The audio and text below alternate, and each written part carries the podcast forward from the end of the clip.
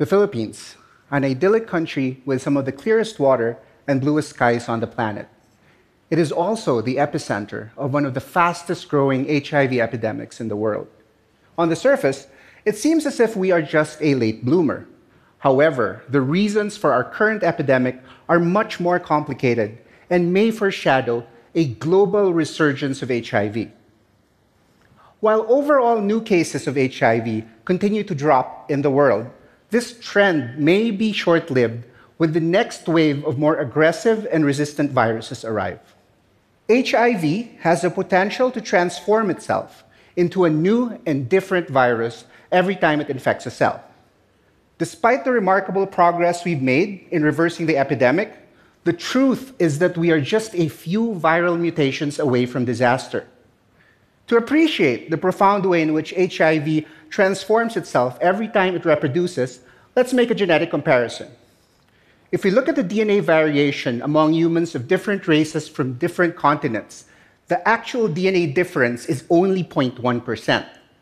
If we look at the genetic difference between humans, uh, great apes, and rhesus macaques, that number is 7%. In contrast, the genetic difference between HIV subtypes from different patients may be as much as 35%. Within a person infected with HIV, the genetic difference between an infecting mother virus and subsequent daughter viruses has been shown to be as much as 5%.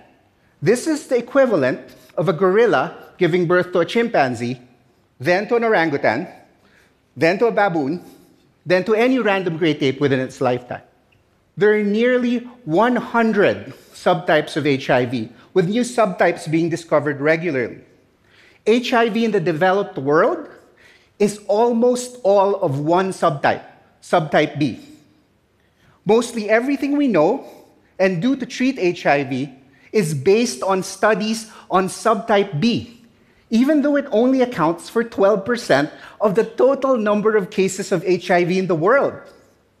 But because of the profound genetic difference among different subtypes, some subtypes are more likely to become drug resistant or progress to AIDS faster. We discovered that the explosion of HIV cases in the Philippines is due to a shift from the Western subtype B to a more aggressive Southeast Asian subtype AE.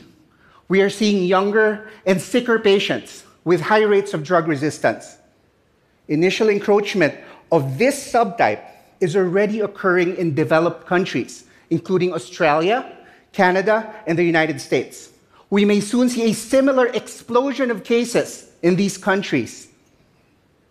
And while we think that HIV is done and that the tide has turned for it, just like with real tides, it can come right back.